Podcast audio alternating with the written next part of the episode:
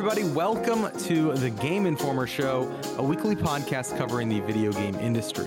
Join us every Thursday for a discussion of the latest gaming news, reviews, and exclusive reveals alongside Game Informer staff and special guests from around the industry. I'm your host, Alex Van Aken, and today I'm joined by Charles Harte. How you doing, Charles? It's a me. It's a you. It's a me, Charles Harte, or should I say Charlie Day, Luigi in the Mario movie. Oh, Perfect. that, yes, that was you. Perfect. That was yep. That was That me. was a I very good impression of Charlie Day in the movie. I'm not, I, I'm not gonna dare to try to do an actual impression now. uh, we're rounded out this week by our online content director, live from the Mario movie red carpet, Brian Shea. How you doing? Uh, I would have been live from the Mario movie red carpet if it was like two or three and a half days ago. But yes, Oh, uh, okay, okay. I'm doing very well. How are you, Alex? I'm doing good. I want to know what it's like, you know, being on the same red carpet as Miyamoto and Charlie Day and Chris Pratt and Jack Black. What? How, how was it? You went to the premiere, the movie premiere. Yeah, so I went to the movie premiere. I got to see the movie uh, three times by the time you're listening to this. Jeez. Okay. um, once was uh, I guess like two weeks ago at this point because I was doing the media junket, and so I was interview. I talked to Chris Pratt, Charlie Day, and Seth Rogen. You can see those interviews on the Game Informer YouTube. Mhm. But uh, before that, they were like, "Oh, we want to show you the movie." So they set up like a small screener for some media members, and so I went over to that. That was in Hollywood, and then a week later, I was at the premiere, and uh, I didn't actually like man the red carpet, but I walked past the red carpet as everybody else was walking past. Um, and you know, I, I went and sat down, and then they brought all the cast in, and you know, they walked like literally like one seat away from me. Like I'm, I was kind of like over by the entrance where where my seat was, and yeah. it was cool to see like all those uh, those pretty big name stars walk in. Like you know, uh, Chris Pratt was there, uh, Charlie Day, Seth Rogen, uh, Anya Taylor Joy. All those people were there, um, and then also, of course, Shigeru Miyamoto, Koji Kondo. Uh, I got to chat with Doug Bowser for a little bit, which was cool. Oh, nice. Uh, that was my first time meeting him. I've met Reggie before, but never Doug Bowser. So that was that was neat to be able to talk to him for a little bit. Um, and then like you know, I, I was sitting directly behind a Backstreet Boy, which was interesting. Um, uh, AJ from the Backstreet Boys was sitting directly in front of me at the premiere. Um, I don't know which one he is. I kept like because I, I didn't recognize him until somebody told me who he was and they people kept coming up and taking pictures with him i'm like all right and, and then like when i was walking past the red carpet he was walking the red carpet and people were taking pictures of him on the carpet and i'm like all right this guy is somebody and i couldn't figure out who and then afterwards they're like oh that yeah that was that was aj from the backstreet boys and i'm like oh okay Why? What was he doing there? uh, he was there with his kids he took his kids to the premiere Ah, and uh, by all accounts, he was being a very fun dad during while like they were waiting because like it, it, the, the premiere didn't start for like an hour after we sat down. So it was uh, he was he was entertaining them. He was dancing. He was singing. It was it was fun. It was all it was all a good time. Um, but Wa- yeah, wa- was he singing Backstreet Boy songs or just normal? just just constant tell me whys. I don't know. yeah. No, no, and his, was- his kid, his kids are were- sobbing, and he's like, "Tell me why." And the, the, the- one of them's having like a meltdown on the floor in front of him, and he just like keeps keeps hitting that one line. I, I like it. It's like the the the thing where like kids are really upset and there's only one thing that can help them. So his kids are sobbing. He's like, "Tell me why," and they're like, "Ain't nothing but-" and they just stop crying. No, it- it- Yeah. I think it was just kids songs, like like songs from probably shows they were watching and stuff. But uh, like the wheels. I don't know. I don't. The- I don't the know Bluey- the, the Bluey what- theme song, What's hot with the kids now? Yeah, I'm 36 years old, Alex, and I don't have any you're, kids. you're supposed to be on the cutting edge of this, all right? yeah, I, I'm, You're a, a media journalist. I'm not you on know? the cutting edge of this. Is there a Bluey video game? There should be. I would review it. I drop I'm- everything. I'm sure there is somewhere, right? I, Yeah. just got a, I got a press release for like a Hello Kitty game recently. Okay. That- Okay. There you that's go. Basically the same thing. Yeah. Uh, so how was the movie itself, Brian? I enjoyed it a lot. I think that it is. I mean, I called this in my review that it's the best video game movie yet, and I saw that like other reviews were less friendly to it, but I I noticed that a lot of those came from a place of let's talk about this like as a movie first and a, like a love letter to a franchise second, which you know, fair enough. That's what they're doing. That's what their job is. But coming at it from the perspective of somebody who grew up with these games and who loves these games, has been waiting for a faithful adaptation of these games. Mm-hmm. It's it's just like everything I wanted. It's terrific. It it has a fun story. The voice actors all crush it, and uh, you know, there's a ton of references, both like new and old, like all the way back to like Donkey Kong, and then all the way up to Bowser's Fury. Like there's references oh. from the oh. entire spectrum of the franchise. Bowser's Fury, really? That's cool. Yeah, so and it's like audio Easter eggs, uh, visual Easter eggs. It's all just uh, you know. There's a. I'm not going to spoil it, but there's a lot of it, every scene is uh, dense, especially near the end. There's just so much, so many references to the games that you can you can pick up when you when you uh, watch the movie. That's but cool. yeah, and, and the story's fun. Like it, it's it's definitely a children's movie or a movie meant for like you know all ages. But uh, I had fun with it. I've, uh, again, I've seen it uh, uh more than once now, and I had a uh, I've had a great time with it. I, I, liked it more my second time than I did my first time. That's awesome. what I was just going to ask. Like, was it did it age well over your three viewings? Uh, well, uh, as of this recording, to pull back the curtain a little bit, my third viewing is tonight. So, oh, but uh, by the time people so listen, you to this, you lied. You lied. I is what you're I, saying. No, I said by you're, the time people are listening Ryan to this, Shea. Oh, okay, all right. Uh, the, I found a loophole. Yes, mm-hmm, I, I, mm-hmm. I, won on a technicality. Um, but yeah, I, have again I enjoyed it a lot the second time. I'm looking forward to seeing it a third time tonight. But after that, I think I'm good. I, don't, okay, I don't think I'll need to see it for a few months at least. Yeah, I re- I really want to see it. Um, I was this is one of those movies I wish I was seeing opening night because I feel like Twitter's just gonna be have so many screenshots of like references from the movie. Um, how can I ask? Because this is what was in the trailers. They talked about it. They referenced it in our in our video interview with with the cast. How was the Mario versus Donkey Kong fight?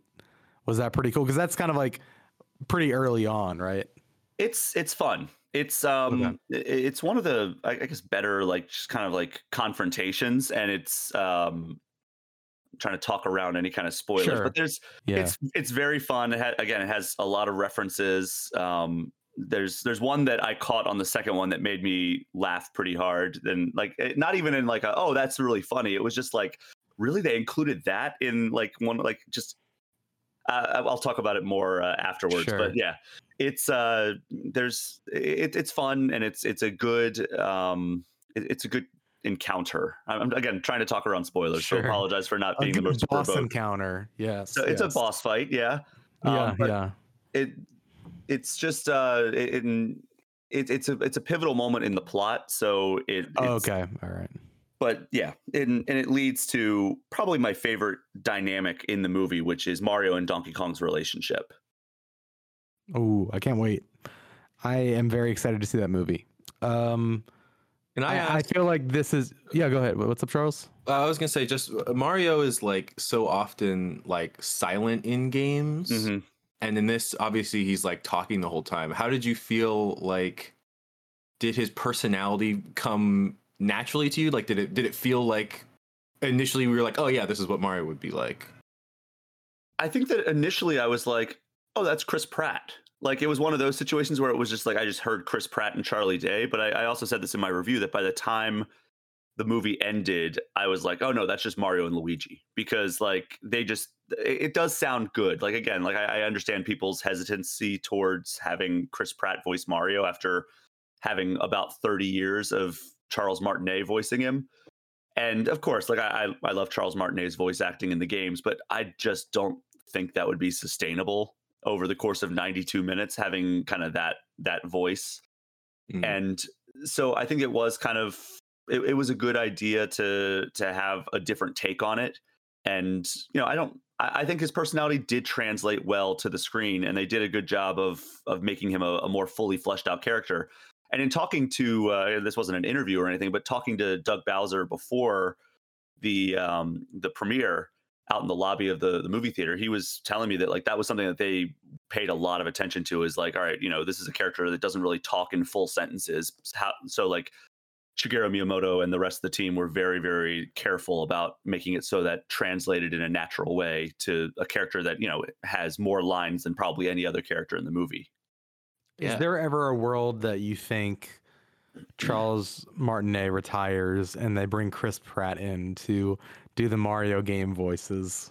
I don't think so. I mean, one okay. that would be way too expensive, and uh, I mean, I, I, guess if there's one company that could do it, maybe it was Nintendo. Because like uh, in talking to Chris Pratt and Charlie Day and Seth Rogen, they're all like big gamers from back in the day. Like Chris Pratt and Charlie Day like rattled off so many NES titles that they used to play when they were kids. Like even like name dropping like Mach Rider and Spy Hunter, and then they're like, oh yeah, and of course like Contra. If you have the, the Konami code, and they rattled off the Konami code like right off the cuff, and that was that was uh, kind of impressive that they knew the exact inputs and everything. And then uh, you know, then of course Zelda and Mario, but Seth Rogen's also a big gamer as well. Um, and I mean, I guess this isn't technically a spoiler because it's I don't want to say it. Never mind. I'll I'll, I'll hold off. It's in marketing, and it, it's Seth Rogen has talked about it, including in my interview. But there's a uh, a fun reference that is included with Donkey Kong, and I asked how he was because he was like, "Oh, I pushed to have that in there," and uh,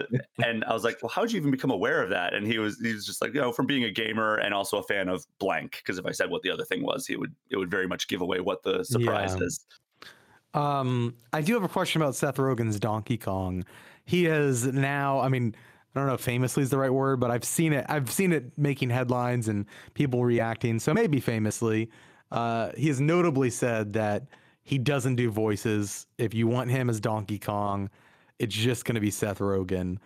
Did you feel like that worked throughout the film? Like, because you said like by the time you were done, Mario and Luigi or Chris Pratt and Charlie Day sounded like Mario and Luigi. Does Seth Rogen just sound like Seth Rogen the whole time? You know, he does sound like Seth Rogen the whole time, but it works perfectly. Like the two, okay. like, I think that Anya Taylor Joy is amazing as Peach, and I think Chris Pratt and Charlie Day are great as Mario and Luigi. But the two most perfect cast, also Keegan Michael Key as Toad is is fantastic. Like he went for it. It seems like he puts in puts on like the most transformative voice change he went for it probably more than anybody aside from maybe Jack Black. Like Jack Black gives like 110% to every role that he ever yeah. does. And that comes through with Bowser and like but Seth Rogen is probably the most I would say both of those. Seth Rogen and Jack Black are the two most perfectly cast characters in the movie just because Jack Black, uh, he has just like kind of like a monstrous voice to begin with, and he has like the you know the the rock singer uh, thing yeah. working for him as well. So like it, it comes through in his performance of the big bad of the Mario franchise. And then also uh, Seth Rogen, his voice just sounds like what Donkey Kong should sound like in the in the first place. So I mean, it, it all works out. Awesome. I'm excited. It, it is funny though because I in in our next magazine I uh, I I wrote a feature about this with yeah. all, the quotes from all the interviews. I don't know if you've seen this. I but, have. I saw uh, the proofing page. I asked each of those three actors how did they find the voice that they used in the movie and like chris pratt gave this long explanation about how like the the story influences the voice and like the situations and the motivations behind the character charlie day was talking about how like the emotions of like why this character is going through this influenced his voice and seth rogen just like yeah, I just I only do one voice, my voice. So that's what that's what it is. so funny. The the disparity in the lengths of yeah. quotes. that's good. Awesome. Um, well, Brian, not to not to make you keep talking, but you were you were out in LA and uh, you played Jedi Survivor, correct? Yeah, correct. Uh, so that was kind of wedged in between. I had this this long week. I was in LA for nine days, and uh, I got out there last or two Fridays ago now at this point. I saw the screener. Then Saturday, I went, uh, I did the media junket interviewing them. And then uh, Monday, I went to, or I, I, interviewed the directors, which is going to be on my All Things Nintendo podcast. For, and, for the uh, Mario movie, to be for the clear. Mario movie, the, the, directors of the Mario movie. Sorry, not the directors yeah. of the Star Wars Jedi. That was not until Wednesday. Um, okay, wow then did uh, Universal Studios for Super Nintendo World and Disneyland for Star Wars Galaxy Edge. And then I on Wednesday played Star Wars Jedi Survivor, and then uh, Saturday the premiere, and Sunday I uh, I guess we can talk about it now. I interviewed both Shigeru Miyamoto and Koji Kondo together about the uh, the Mario movie. So it was a long stretch in LA. Yeah, for uh, real. Jam packed. So how is Jedi Survivor? I enjoyed it a lot. Like I mean, I I am in the camp of Star Wars Jedi Fallen Order was a very good first attempt. That was, you know, Respawn's first attempt at doing something that wasn't really like a high octane shooter.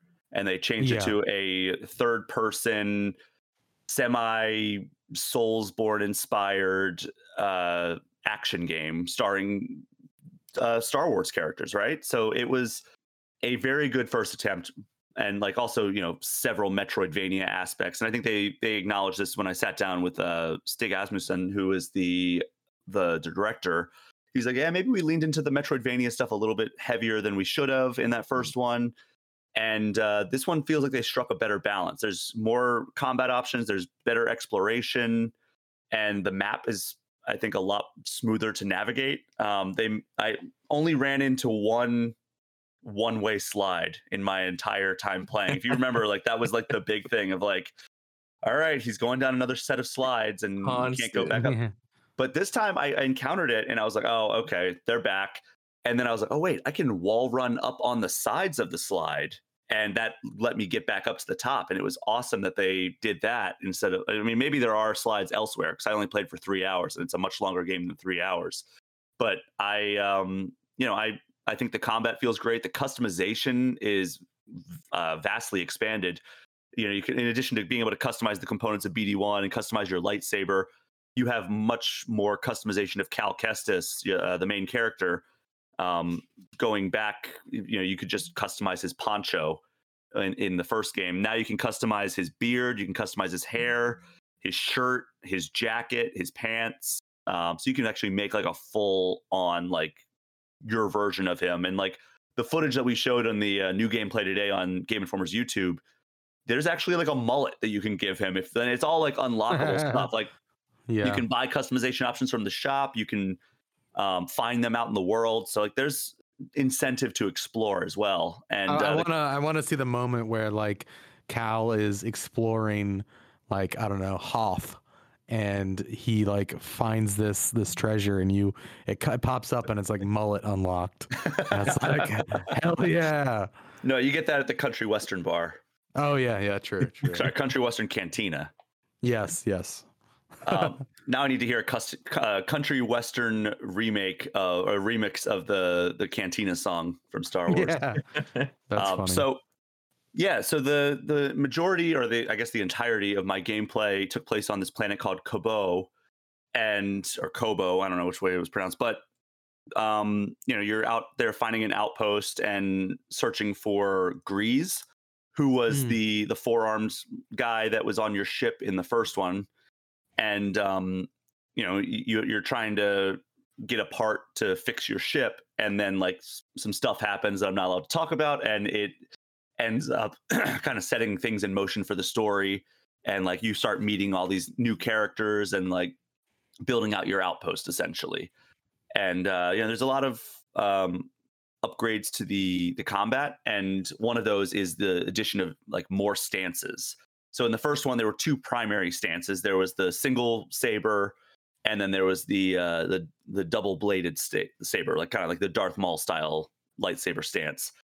Uh, this one, at least in my gameplay session, I got to use the dual wield, where he just has two single lightsabers, and mm-hmm. then that's so like the single saber is like a balanced, um, a balanced stance, and then the the double bladed is like crowd control, and then the dual wield is very offensive.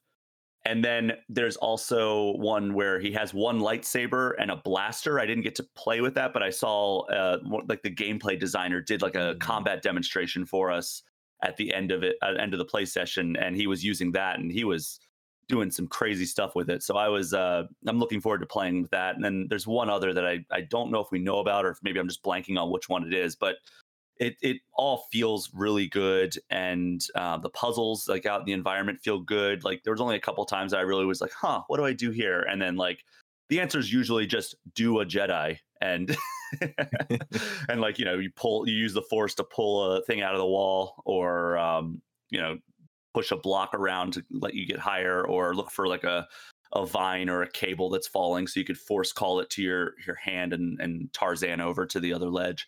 But mm-hmm. yeah, it's a uh, it's it's a gorgeous game as well, and I um, I'm really looking forward to playing it later this month. Yeah, I, I can't I can't wait to play it. Charles, yeah. what are what are your th- what are you thinking? I'm I'm really excited. I replayed I replayed uh, the first game in like late January, early February, being like, yes, I'm gonna the sequel's coming out in March, and then it got delayed, so I was like, ah. Um, but uh, yeah, I the thing I remember going back to it was like by the end of that game, you have a like a wide arsenal of like you can force push and force pull. You got these lightsaber things, but starting at the very beginning, it's like surprisingly sparse, and I feel like feels more Souls like because it's like you can kind of like attack and dodge, but there's not that many abilities, and I am excited to hear like you talk about like there's just so many new like combat things. Like that's really exciting to hear because that was one of the most fun parts of the original and the here that's been like expanded. Also the like I I I'm really just a sucker for like alternate outfits in a game for whatever reason. And I feel like I played through the first one being like, maybe this will be the poncho that I really like. And it just kept not happening. And in this one being like, oh, it's like outfits. Like this is I, a new jacket. Yeah. I absolutely accidentally made my Cal Kestis look like Mario during my play session. I didn't even realize it until I was in a wall jumping sequence where you're just kind of jumping between two walls that are next wow. to each other. And I was like, oh, that's Mario because I had him wearing blue pants, blue jacket, and then a red undershirt. And I was like, whoops. Because it's like, it's not the, the, the, outfit that I had him wearing was like, it was like a vest instead of a jacket. Mm-hmm. So I was like, uh, whoops. I thought you were going to say he had overalls on. It he also had uh, a hat with a C on it. yeah. Cal Luigi. I, yeah. I, am looking forward to this game quite a bit. I, uh, I really, I didn't, I haven't beaten the first one. I know what happens and I've seen I, wa- I actually watched our, our uh, super replay series of it. Um, that's how I like know what happens. But uh, I, I just had like, um, I think I played it like when it was at launch and it was a little rough around the edges, and I was kind of like kind of like put it down because I wanted to come back to it. Um, but what I did play, I, I really liked the environments um, and the exploration in particular. So like, and I wasn't really that off put by the the uh, Metroidvania elements um, in the first one, but hearing that they they are like a little more confident in this whatever this new iteration ends up like this new balance is uh, is exciting. Uh, I, I, think whenever you know a, a, a, studio comes out and is speaking with confidence about like or maybe a newfound confidence, right, in like a sequel. I think that's that stuff's always really exciting. Um, but hey, if it's if it's just more of of Jedi Fallen Order and it, and it runs well and you know there are deeper uh, systems, which it sounds like by all indications that is true, then I, I'm I'm very eager to to play this game. And it, it's exciting because it seems like they did learn the lessons that Fallen Order had. Because you know, Fallen again, Fallen Order is a very good game and I had mm-hmm. a great time with it. But there were things, especially with the exploration, that I was not thrilled about. I thought the the mini map was a little difficult to read at times. Yeah, I forgot mm-hmm. about that. Yeah, it was. But it, it, this one, from my experience of exploring for three hours, it felt much more intuitive.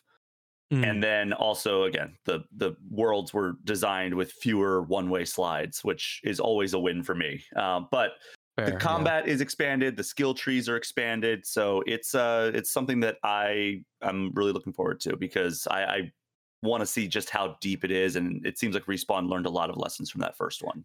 Did Did you get to play with the new paraglider at all?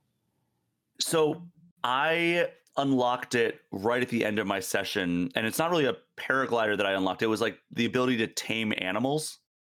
Oh, okay. And oh. so I tamed like a bird, like a, a pterodactyl looking bird, and I could jump on him and glide to a destination. So Whoa. that's all I, I got to play with. And there was also like a, a chocobo looking creature that I was able to ride around on. That's cool. Um, but I don't know why I thought it was just like Cal pulls out a pterodactyl or whatever out out of its out of his, his pocket, yeah, and glides on it like Zelda uh, hearing that you have to like tame the animals that that's really cool. I'm to be honest, I'm kind of like going into this as uh, with as little knowledge as possible. Like I've I I saw what I wanted to see, and I've kind of tuned out of the marketing beat um, until it releases.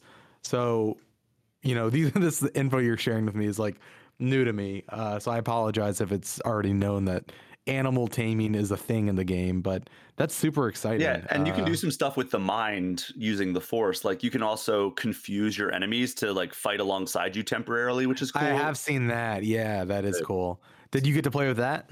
Yeah, so I there was a Bilemaw who was like this big like orange creature that like can roll over top of you or like throw up like acid on you.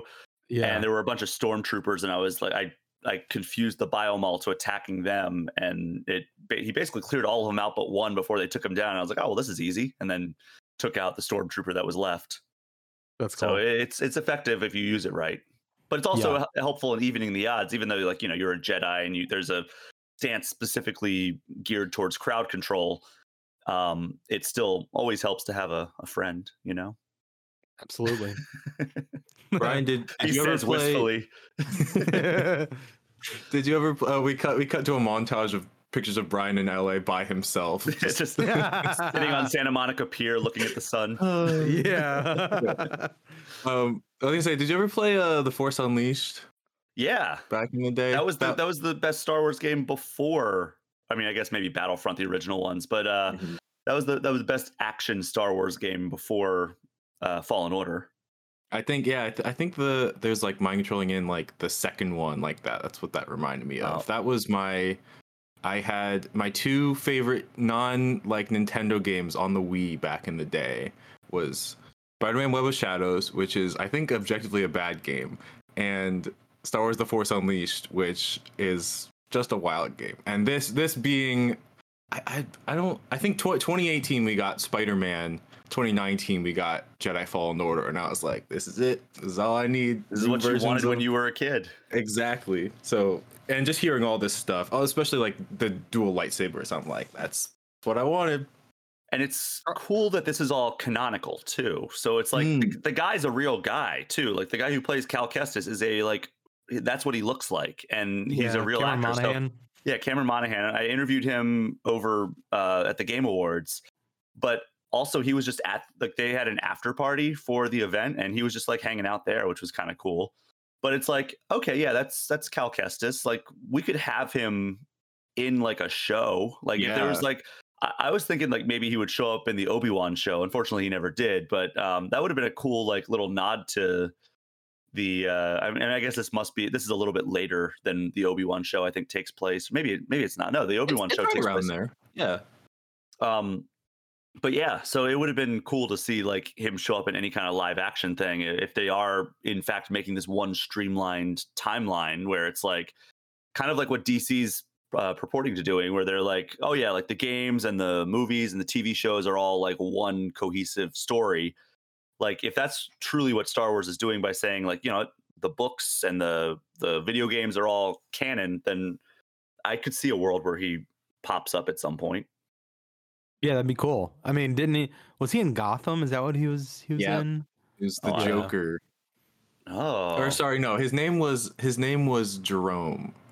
Um, I had so my cousin. Uh, he doesn't do it anymore, but he was uh, briefly like a up and coming actor in L.A. and he got a role in an episode of Gotham, and it came out on my birthday.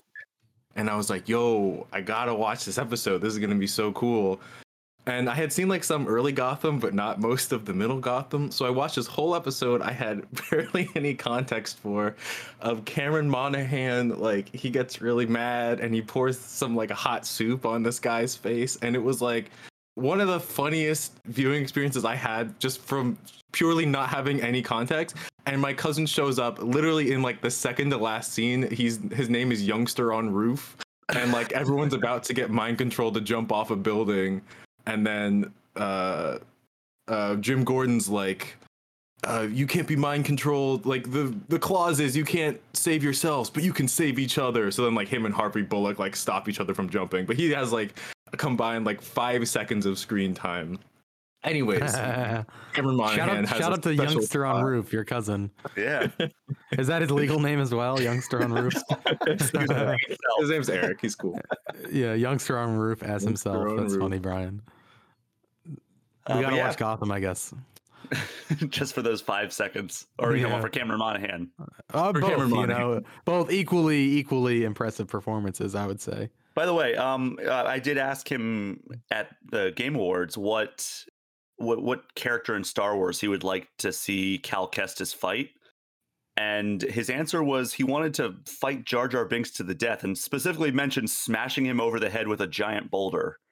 Whoa! All Whoa. All right, Cameron, come on, man. That's What an answer! uh, it's violent. He, he doesn't want any force powers. He says he wants it just like hand to hand combat. He just wants it like with Jar Jar Binks. yeah, with Jar Jar. Here's the thing: Uh-huh. is I don't know if he had no force powers and no lightsabers. Jar Jar Binks a Listen. feisty guy. Jar Jar Jar- Jar's that guy, you know. He's got hands. he, he does have hands. He's also got like a luck stat through the roof of He like you does, could yes. try to swing a punch at Jar Jar and he'd be like, and then trip and accidentally knock you out. I don't know. He's really good. Yeah, yeah, I He's agree. really good. He's really good. Can you imagine being a character that got killed by Jar Jar Binks? I mean, Charles said it best. His luck status through the His roof. luck stat's through the roof. Do you know the the Darth Jar Jar theory? Oh yeah. What?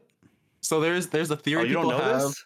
that, no, I've never heard this. that Jar Jar Binks was like the big bad of the prequel trilogy, and his like uh goofiness was all like a ruse to be like, oh no, I'm just some silly guy, but like secretly, like he does all these great things where it's like, oh no, he's actually got like some serious power. But then the reaction to him was so bad, people say they like changed it and they're like, nah, he's not relevant anymore. They just made it something else. Hmm. There, there are YouTube videos that are uh, like 40% convincing on this topic. It's the exact amount of percent. I'm not convinced, but I'd like to be. Yeah, if Yeah. you really believe hard enough, you can be convinced. That's like the motto for whenever I like write a video essay. It's like forty percent convincing. um, well, Shea, we're gonna come back to you in a little bit to talk about MLB the Show, but I wanted to talk um, about Dredge, which is that new horror fishing game. I want to pull up the uh, the publisher and developer info just to make sure I can shout them out appropriately. Um, developed by Black Salt Games. Um, is this self-published? Uh, published by Team 17. Okay, yeah. This game Um, looks but- awesome. Yeah, yeah. So it's a fishing, fishing. Uh, yeah, it's a fishing game, uh, but like with a twist. Um, so number one, like you have like if you've played a fishing game before, um, you know if you played Stardew Valley, uh, that's like a big part of the mechanic is like you're driving around in this this boat and you are stopping at fishing holes and you're completing these mini games, these fishing mini games to uh, you know catch fish. And that kind of expands itself in a number of ways but that's like you know the first hour of the game that's kind of what you're doing. Um, and at the start of the game you are you are this fisherman who has been washed up.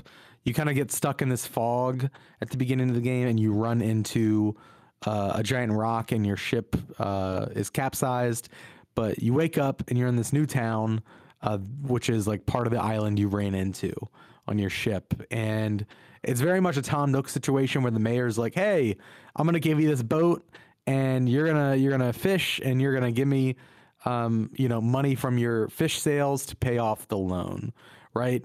But you you, you paid it off very quickly. Like i think i paid it off in less than an hour um, but like that is your first kind of motivation to get out into the ocean and um, and you know learn the systems and, and, and all that.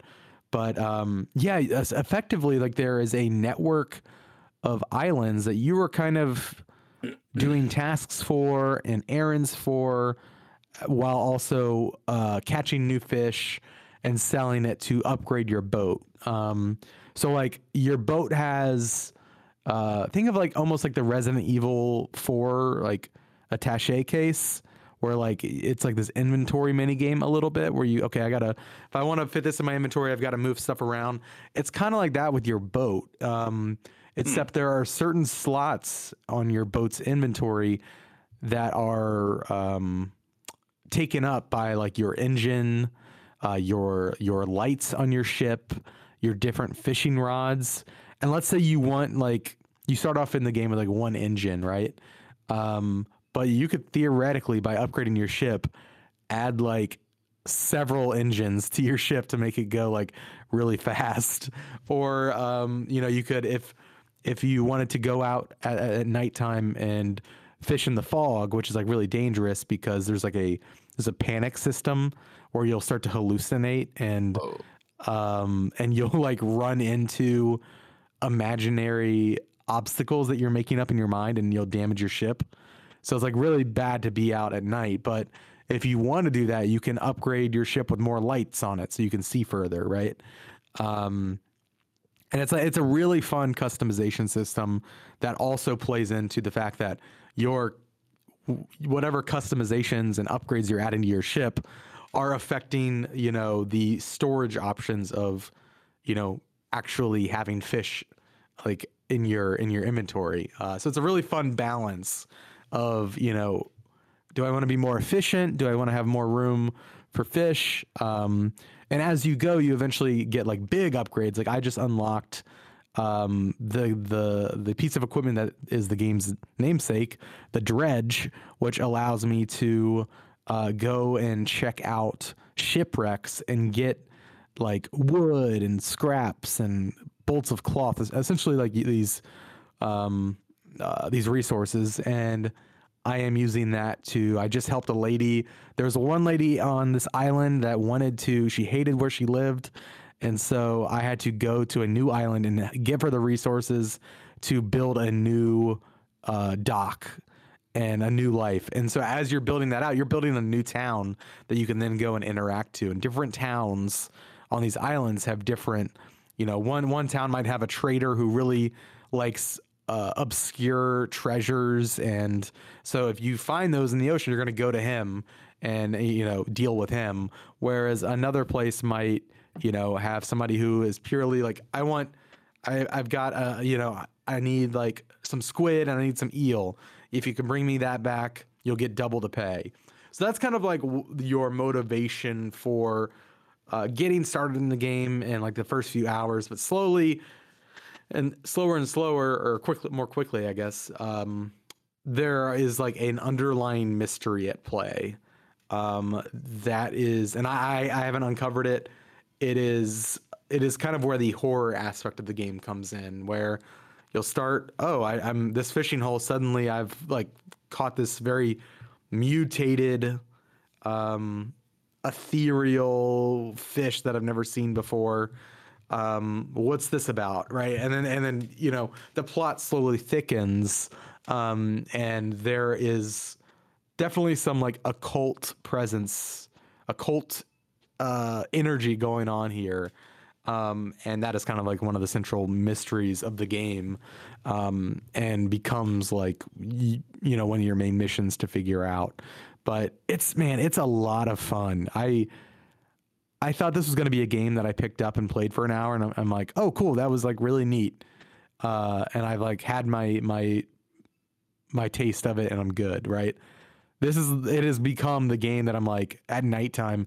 Oh, I gotta I gotta log on. I gotta play more. Mm. Um, it is yeah, it just has really uh, it's hooked me, um, and I really really like it. Have either I know you said you were interested. Have either of you gotten to play this yet? I've not. Uh, I'm looking up. It says the main story is eight hours, but if you do all the side stuff, it's about 11 and a half hours. So that that checks out. That's a pretty substantial experience.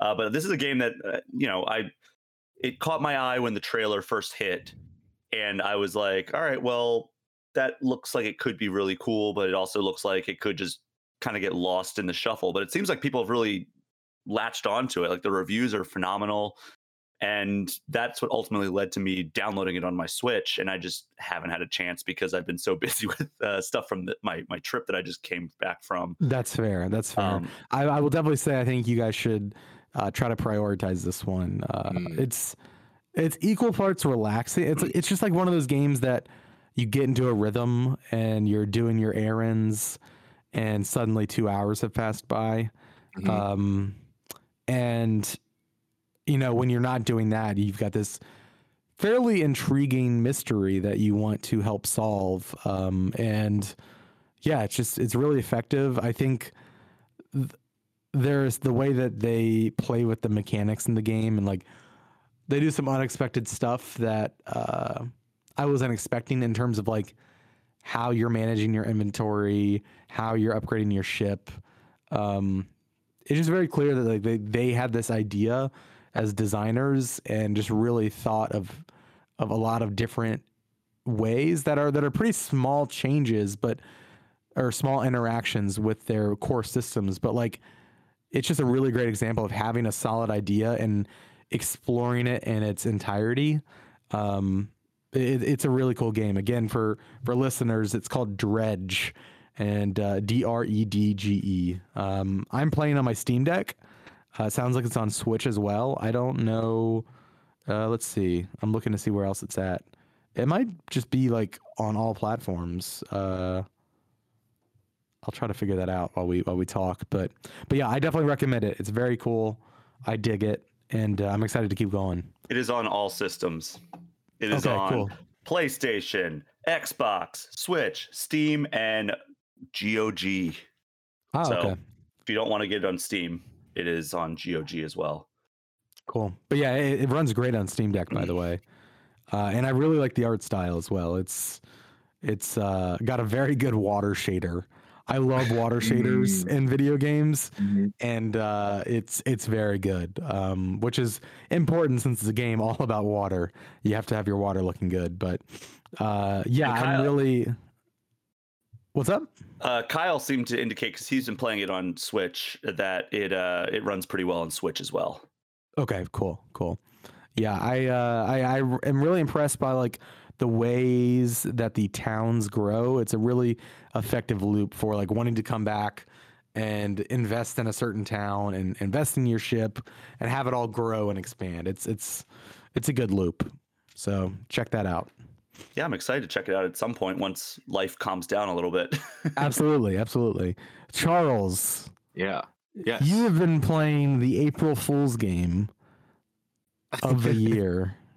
um Yes, uh, of the year. Yeah, I don't know if there are any other April Fools games, but um, yeah, no. Uh, I'm playing uh, the Murder of Sonic the Hedgehog. I believe is the title of the game. Yep. Um, yeah, it a was great a, great way to to get me to check out your Sonic game. Yeah, the trailer is really good. It's like we've gotten lots of feedback about Sonic over the years, and we've all of it, and we've finally taken into account. He's dead. Um, and the game it takes place uh, you play as it's kind of like an ace attorney style. It's like a visual novel but you have like evidence and you interrogate people. Um, and it starts out you make like a, a player character who's like helping out on this train. Um, and it's his first day and there's this you know party that comes in and i guess they're doing some kind of murder mystery game. And then he's like wait a minute is that sonic the hedgehog? Like the guy that saved the world sonic the hedgehog? Um and it is actually like a really funny perspective of some like a common person that lives in the sonic universe to be like wow these are some big time celebrities. Um but yeah i mean i i haven't played that much of it. I've played like maybe an hour like on uh, uh like while I was eating lunch the other day. Um, but I don't think there's much more than that. I think it's like two hours long. And the the game is that um, it's a murder mystery party. So everyone's got their okay. like assigned roles. Like Knuckles is dressed up as the sheriff, Tails is dressed up as the detective, and then everyone's got like little personality cards that no one else gets to see, but it says like what your role in the murder mystery party is. Um, but early on, there's like a train, not a crash, but it like lurches forward really fast, and then you go and find Sonic, who's like the murder victim. But your player character's like, man, Sonic, he actually seems like he's not doing that well. And everyone's like, ha ha ha, oh, it's just the game. I'm sure Sonic's fine. Um, and I was like, I don't know if Sonic's fine, actually. I mean, he's probably not dead, dead. I that would be really funny if they did actually kill Sonic. Um, but eh, for for an April Fool's game, like, it's, I mean, it's great. Like I would play a you know 20 hour version of this just in terms of like the art and like the writing is very consistently funny. Um, That's awesome. yeah, yeah, it's it's very good. Yeah, I was surprised by how uh, fully fleshed out it was in terms of like a production standpoint. Like, just look, I have only seen like screenshots on Steam and stuff, but uh, I was like, oh, they like went all out on this. I know it's not a Sonic team that, that worked on it, but um, Well, some members that- of Sonic team, but not like the core development team. Okay, okay, yeah. Um, but the fact that Sega published this is really funny and cool. Uh, so I, I do want to check it out. As a guy who doesn't normally play Sonic, Yeah, yeah. I was gonna say the music also is very good. I'm I'm pretty sure it's all original because I don't recognize it from anywhere. But is it like your typical Sonic music, or is it much different in tone? Uh, it it fits the atmosphere a lot better. I don't think Okay. it's. I'm not picking up on any like Sonic leitmotifs, but I think it's like uh, uh, uh just kind of classic mystery kind of game. Okay, stuff. so it's not like break beats with like synthesizers, like no, going 100 miles an hour. Okay, Sonic's dead. yeah, yeah. Okay, Um, but yes, uh, uh, what was the other thing I was gonna say? Yeah, uh, I really like playing a character in the Sonic universe that's just like a normal guy. Um, and the conductor's like, before you know like who your guests are, he's like, listen, you got to do whatever you can to make sure these guests, you know, feel taken care of today because this is like our job. Where we are in charge of this train, we are really good to our passengers. And then like this crazy accident happens, and you get like stuck in a room with Amy and Tails. And he's like, man, I don't know if things are gonna be okay. And then he has like the flashback of like, well, I gotta do my job. I gotta be a good employee, so I'm gonna help these people out. Um, and that's funny. also the implication, uh, he's like, yeah, I mean, these guys, these are some pretty pretty well off people, so they're they're paying us pretty good. And I was like, man, I never thought about the concept of like Sonic as a rich person. I just think that's really Oh, funny. no. Like, he's just going around collecting all, all these those rings. rings. Yeah. Yeah. Um yeah, and you're talking to I don't know, like Knuckles and uh, Shadows there too. Um and they're they're, they're not like rude, but they're, you know, they're Knuckles and Shadow. And just the thing of like, well, you know, they're our passengers, so we're gonna be nice and polite. And they're also very rich people. So if you insult them, then you know, you're not getting tipped. I don't know. yeah, what do you think Knuckles and Shadow tip like? 15%? 20? Do they go lower? No, they're not 20% tippers. No. Okay. I think I think Knuckles is like uh I don't know. I, I could go. either- I could see an argument either way with Knuckles. I think Shadow like does not understand the concept of tipping. He'd be like, "But I just paid you money.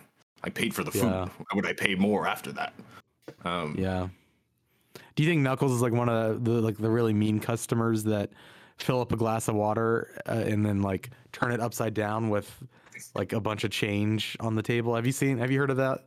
That I haven't, thing that people do. that would be Yeah. like, uh, uh, That'd be like Rouge? Robotnik, maybe. I don't know. Robotnik. Rouge, is, it, is that her name? Her name's Rouge, right? Rouge the Bat. She's Yeah. there also. Yeah. She like steals a twenty from the conductor at one point, and he's like, "Oh, can I have my twenty back?" And she's like, "I must have, I must have dropped it." Um, Mhm. lots of personality, which I, which is always good for like a murder mystery, but it's also just very fun that they're like Sonic characters. Yeah. Shea, are you gonna play this once you have time? Eventually, yeah, but like that's just every It's you- game that comes out. I'm like, yeah, I'll eventually check that out. But like, I well, mean, you're this, like our Sonic guy, you know. this is specifically geared towards me, um, being a Sonic game. But yeah, I, I would like to check it out. Nice. Do you uh do you think Sonic is actually dead? Probably. Okay. Good to know. Yeah, I mean, they just had this big hit with Sonic Frontiers, so now's the best time to kill off their character. Yeah, that, that's what I was thinking. Go out on a high note, you know. It was one of those Exactly. things.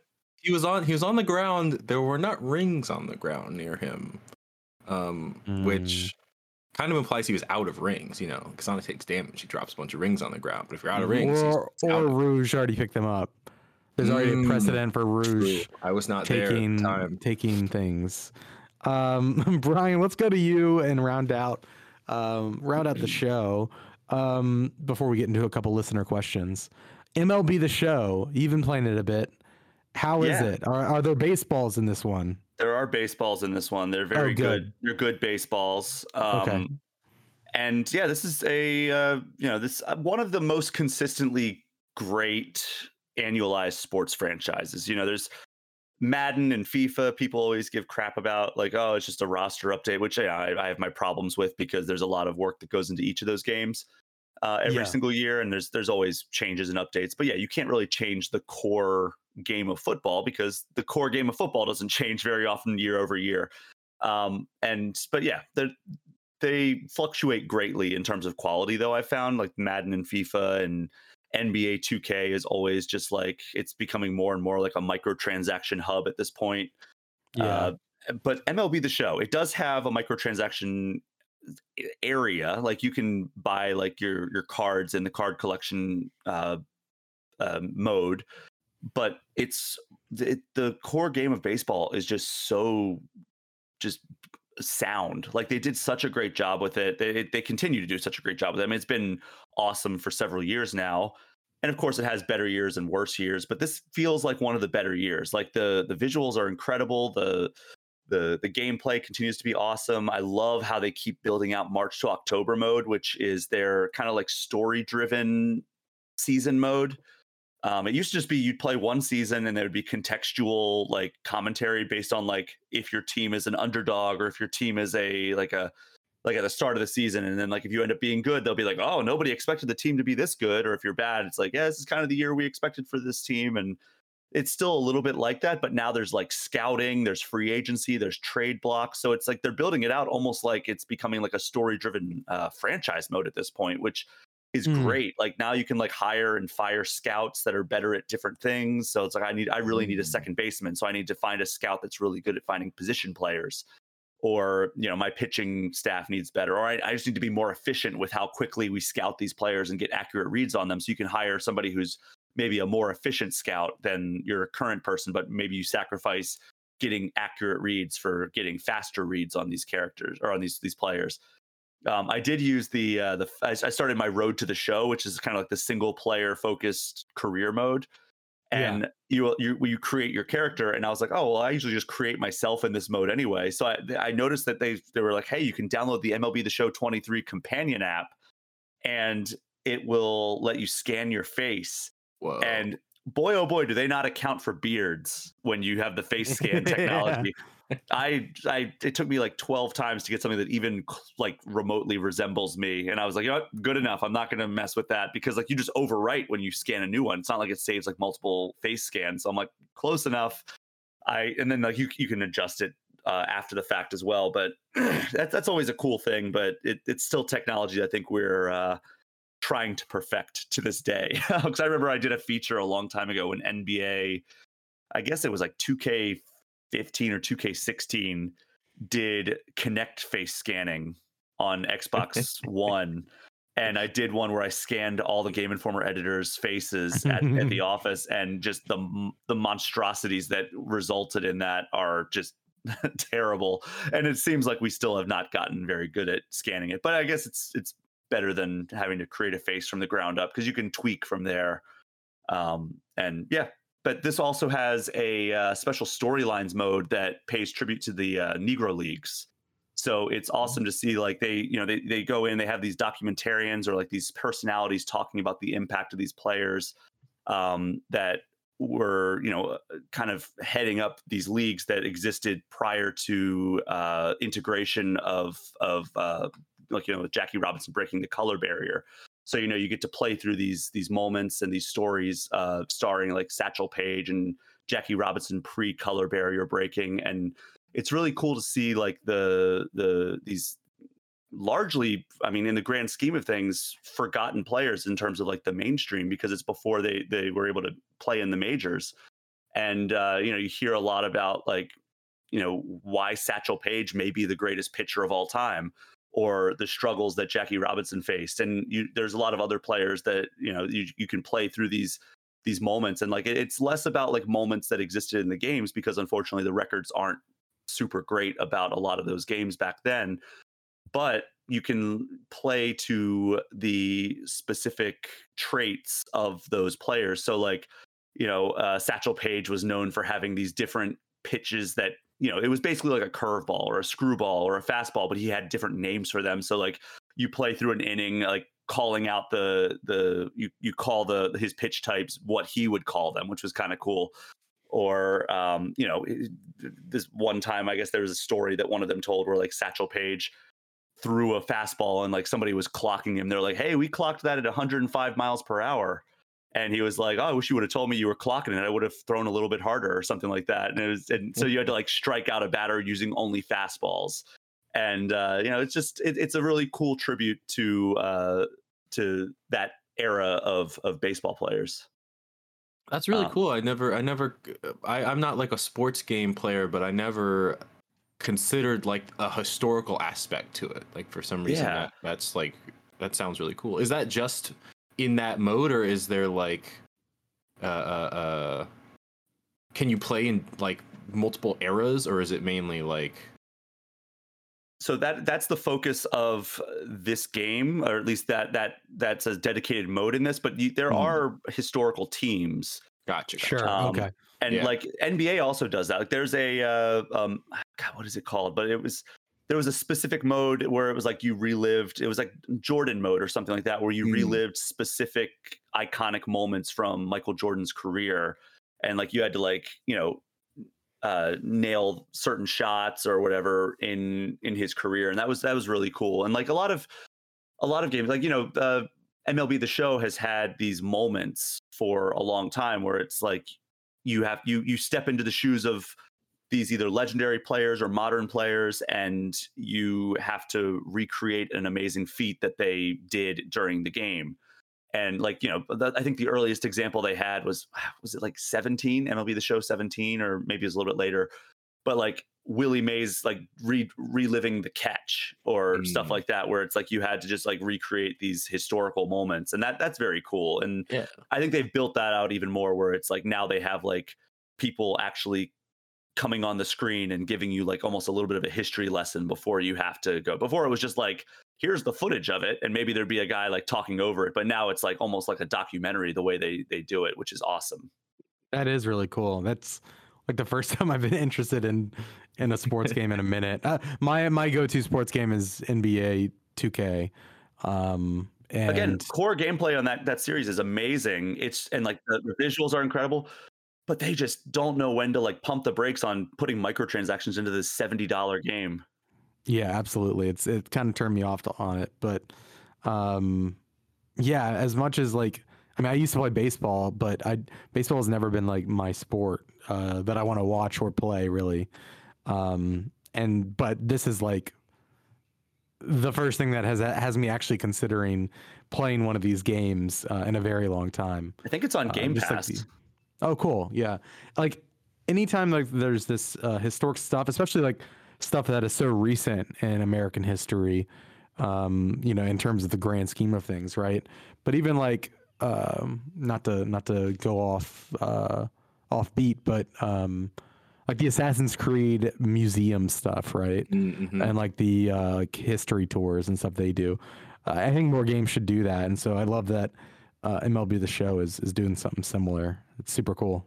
Yeah, I love that. Like we're embracing the medium of video games for you know like kind of historical significance because like you know assassin's creed origins and odyssey like you indicated like there's those kind of museum modes where you can go and actually learn a lot of stuff about that and there were like colleges and high schools and stuff using that for teaching kids about like ancient egypt and greece and it's great that we have that on the sports side as well because there is a lot of history and in a lot of ways like baseball history reflected american history and i think that's really cool that they're highlighting that yeah awesome. I I wasn't expecting to hear that about MLB the Show.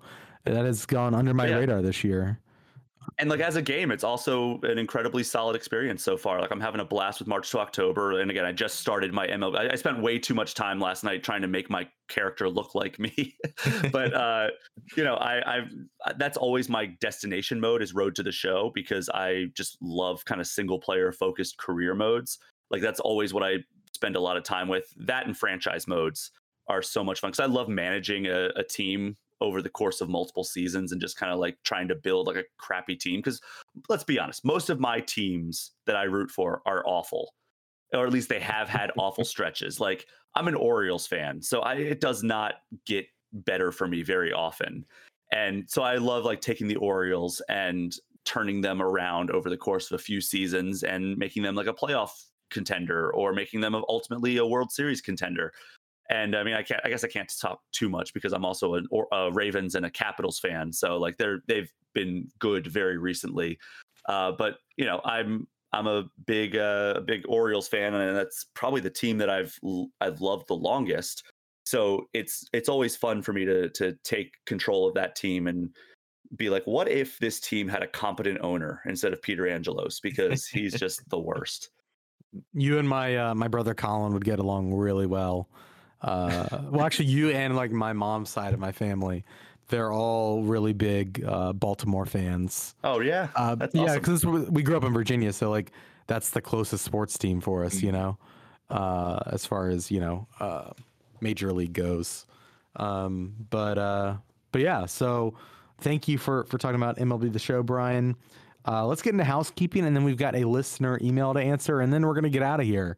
Um, so we always start off housekeeping uh, with a new podcast review. This week's an interesting one. Adam Mitwe emailed me their review because I guess they were having issues posting it, and they wanted us to know that uh, to to to know and to share their thoughts about the show. So Adam, thanks for the email. Uh, Adam writes in with a five star review saying, "I really look forward to listening to the show every week. It is the only show that I listen to every week. I really love the show's humor, insight, and how the show keeps me up to date on all things gaming. The review summaries really help me decide what games I want to try. Uh, between the show, site, and magazine, I have everything I need to stay up to date on the hobby I love. Thank you, and everyone be well. Well, thank you so much, Adam. We appreciate you making sure that we saw that. I was to uh, say that was almost uh, that was almost infringement though when you said all things gaming because you know my podcast Ooh, is all things yeah. Nintendo. So yeah, we almost had to we had to almost take you down, Adam. Uh, it is funny though because I, I was actually at uh, Bandai Namco and I was talking to one of their employees about like while we had some downtime. So when I was playing Tekken Eight, um, and uh, they were asking like oh like i was like oh yeah i have a podcast about about nintendo and she was like oh what what is like it's just like about like the games about like the people or is it just kind of like about like all things nintendo? And i was like well you got it right there because it's literally called all things nintendo. That's really that funny fun, that was a fun little moment. But yeah tekken 8 also very good. We didn't talk about that. Well how about right now? How why yeah. not no time Let's, like the present. So yeah, yeah, in the middle of housekeeping. yeah, sorry, uh, I'm keeping this house. Uh, the king of the yeah. iron. I don't know what I was going with that, I but know.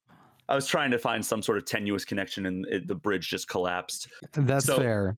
but yeah, I, I, went to Irvine. This I was not on the show because I was in Los Angeles, but I went to Irvine, California, the week before my Los Angeles trip, Oh my gosh! Visited Bandai Namco. I've been bouncing around a lot, and uh, I've got another trip coming up here in a couple weeks. So I will be on the road once again. But um, Irvine, California, to visit Bandai Namco. While I was out there, I did see Alex Stadnik and Daniel Tack, which was uh, very fun. I, I saw that photo. That yeah, I was I was envious. Yeah, it was great seeing them. But uh, I also got to see Michael Murray and Katsuhiro Harada who uh, are the producer and executive producer of Tekken 8, respectively. And I got to sit down with them for 30 minutes and interview them. You can watch that video on the Game Informer YouTube channel. Mm-hmm. And I got to play Tekken 8 for, I want to say, like three or four hours. And it's a really fun game. It's a, uh, they basically took Tekken 7 and they were like, let's basically improve this game, but also make it so it it's like focused around aggression. Like that's the theme that they are mm. going for this time. So like they want you to be interesting. Okay. Kind of more in your face. Like they don't want you to be more they don't want you to be defensive. They don't want you to kind of turtle up. They want you to like if there's an opportunity to hit your opponent, they want you to take it. And they've given you so many different tools to do so.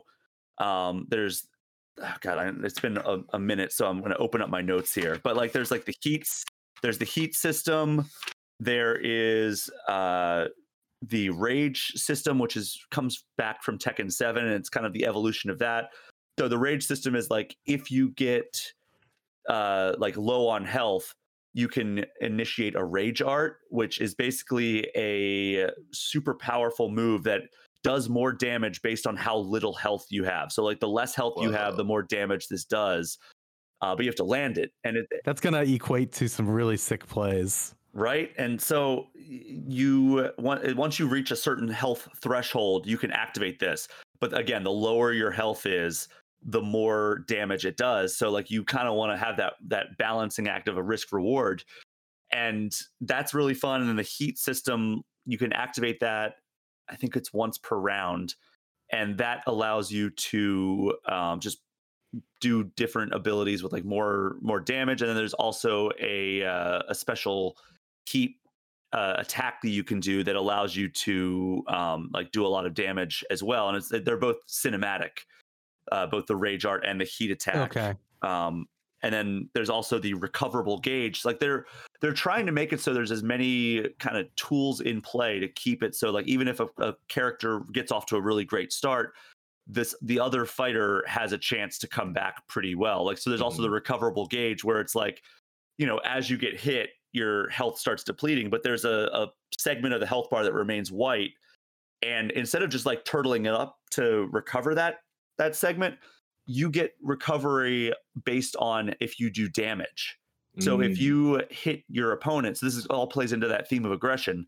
So like say you Alex hits me like 12 times and I have my health bar depletes a lot, but there's still that white gauge left. In other fighting games, basically if you just turtle up, you'll slowly recover that health over time. But if you in, in Tekken 8, they want you to actually be aggressive. So you recover health based uh, uh in that that white space based on if you hit your opponent. So and it's not like significant recovery, but like it's it's something. And you know, in some of the matches I had, each each round came down to a sliver of health so like every little bit helps so yeah. it's it's uh, and it's also a gorgeous game like they had um you know they have unreal engine 5 for the first time and this is also the first time they're developing for ps5 and xbox series x. And it, mm. the the particle effects are terrific. The, the stages are so dense with detail. And the character like facial animations in particular are just next level. So i'm looking forward to to getting more hands-on time with this. And if you want like the the interview that i did with uh, harada and michael murray were uh, more conceptual i think than like hey tell me about tekken 8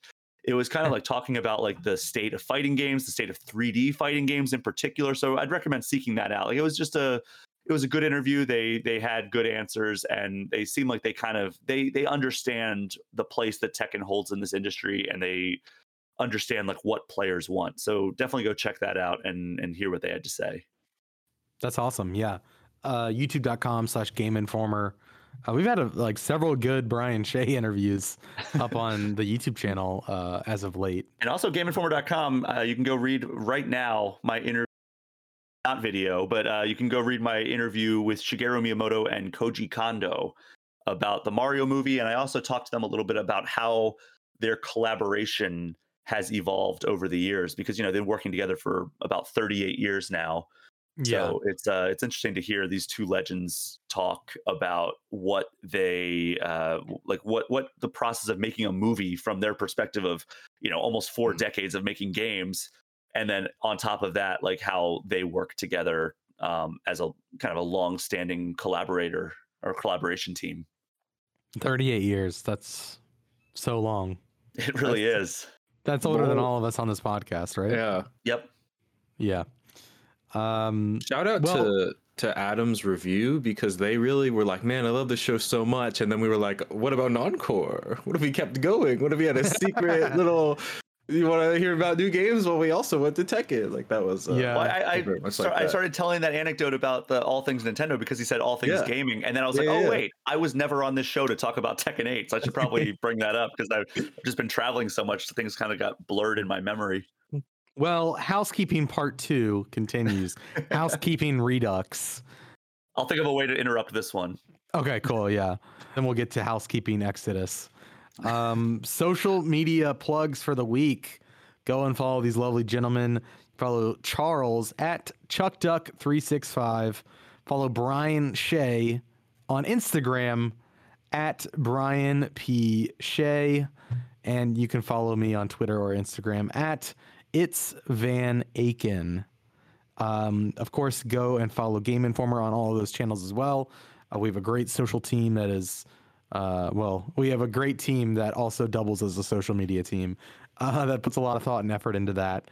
Um, so also uh, yeah, Kyle Hilliard. Kyle Hilliard is running our TikTok yeah. channel. Mm, Yeah, doing a great job um, as well. Um, so shout out to all those people. Go follow us on all the all the social medias. We're we're there. Um, and of course, go and listen to our other podcast that comes out every single Friday. All things Nintendo, of course, hosted by Brian Shea. Uh, and yeah, we've got we've got one more thing to get to. We had a, a listener uh, question in the Discord. Um, normally, you can you can if you want to be part of the show, uh, you can send us your questions via email at podcast at gameinformer.com or if you're a part of the Game Informer official community Discord, which you get access to by subscribing to us on Twitch, uh, then you can ask your question in the Game Informer show uh, you know, Discord section of our main Discord.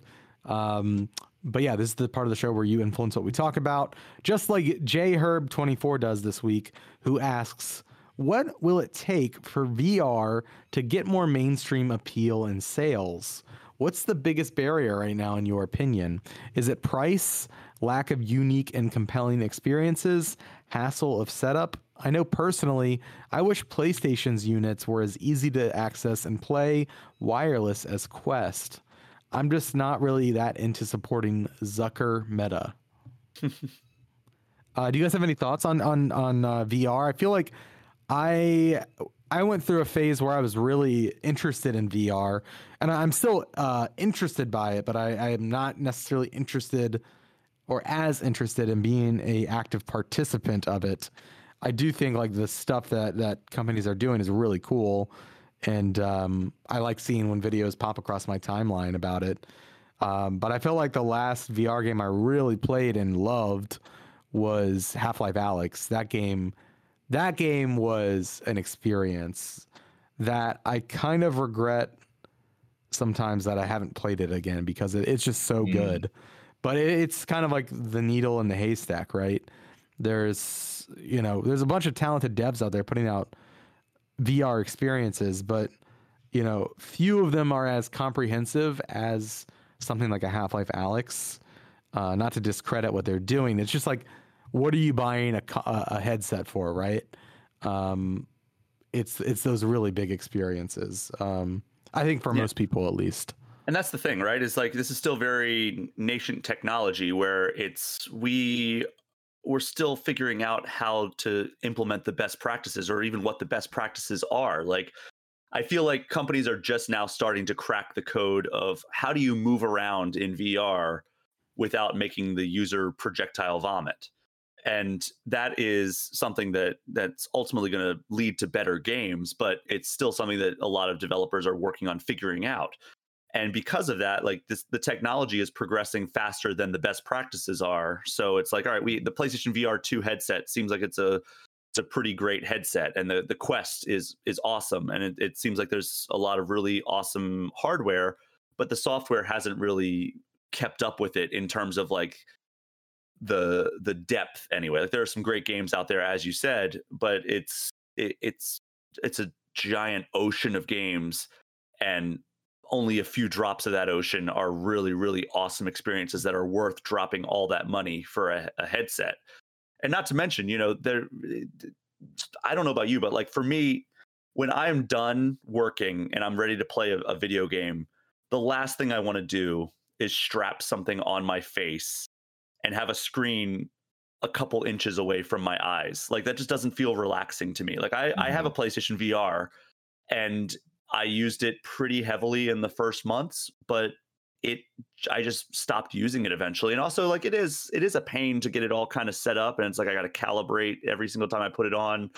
And maybe that's changed with the PSVR two, but I just haven't had any experience with that yet.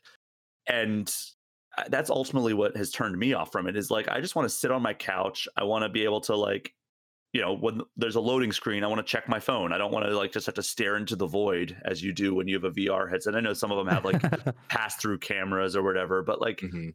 i don't know it just doesn't feel relaxing to me which is ultimately why i game like sure there's sometimes where it's like i'm like super tense when i'm gaming or whatever but like usually it's to unwind after a day of work Yeah, my, my thing is the the motion sickness of it. I'm I'm unfortunately prone to motion sickness in VR, and uh, it, it as as much fun as Half Life Alyx was to play, I would take the headset set off just feeling crummy, you know, at, at crummy at best, incredibly nauseous, and feeling like I'm gonna vomit at worst, you know. Um, it, yeah. It's just I feel like we're the human as as cool as the tech is. I feel like we weren't built to to have that tech strapped to our face um, for hours on end. Uh, as much as I wish we were, um, you're I feel like you're kind of always uh, rubbing up against that a little bit. Um, at least if you're like me and you're plagued by the motion sickness of it. But but uh, also, I was no, say, also ahead. there's there's a, a a segment of it where I feel like we've exited, and this this is not meaning to discount people who love VR, but I feel like we've exited kind of the era of peripherals where mm. it's like you know we had guitar hero we had dj hero we had all these like the wii fit balance board uh, the Wii itself, where it had like a billion different accessories and peripherals, and that was kind of like cool in that moment. But now it's like almost like minimalism is like the current cool, where it's like, all right, you have a controller, you have a a system that usually isn't even visible, like or it's not like prominently displayed unless it's the Series X, which doesn't fit into any entertainment console. But it's like I don't want like a I don't know. I, I when when I had my VR headset out, I always kind of like hid it off to the side. I didn't really want it like sitting out and like being like a prominent part of the living room. It was always just kind of like a all right, let me open up my drawer where I have my VR headset hidden and I have to go and plug it all in and everything. And that that was kind of a pain. And it's like there's no for a lot of these headsets anyway, there's not really a, an elegant way to display it. And I think that's also a big part of it. Yeah, I I uh to as my confession, I actually did VR for the first time like a few months ago, just because I had never had the opportunity to. Um, I played Beat Saber, which I think is like the game you should oh, play. Oh, it's amazing. First time, yeah, yeah. It was, great. it was great. It was awesome. I felt like a very cool person. Um, it was like Star Wars: The Force Unleashed. I was dual wielding lightsabers. I'm sure you looked like a very cool person too for people watching. Definitely. Um, but yeah, and I think I think the reason I haven't done it before is is like I think I think the biggest hurdle is also just still the price because it's very expensive. It's expensive on yeah. top of like PSVR two is uh, correct me if I'm wrong more expensive than a PlayStation five, which is hard enough to get your hands on. Um, and just uh, I think it's also a thing of like we're talking about like what the good games are on there, but if VR was more accessible, it, it wouldn't feel as much like we have to have a big ticket like uh, tech selling game, you know, like if and not to say, you know, VR headsets are going to be like 30 bucks in a month or whatever, but like I think there would be less pressure for it to be like, well, what's the game that's going to make everyone buy VR if the entry level there was lower, then we would be able to have more like I don't know, mediocre experiences without it feeling like, ah oh, man, this was a waste of waste of time, a waste of money. Well, thank you uh, for that that question, uh, Jay Herb. We appreciate it. Uh, if you want to, if you're listening and you want to submit your question for the show, of course, email us podcast at gameinformer.com or leave a question in the Discord. Um, don't forget to follow these guys again uh, on social media. Thank you for listening. If you enjoyed the show, leave us a review on Apple Podcasts. And uh, yeah, we'll, we'll see you next week. Bye, everybody.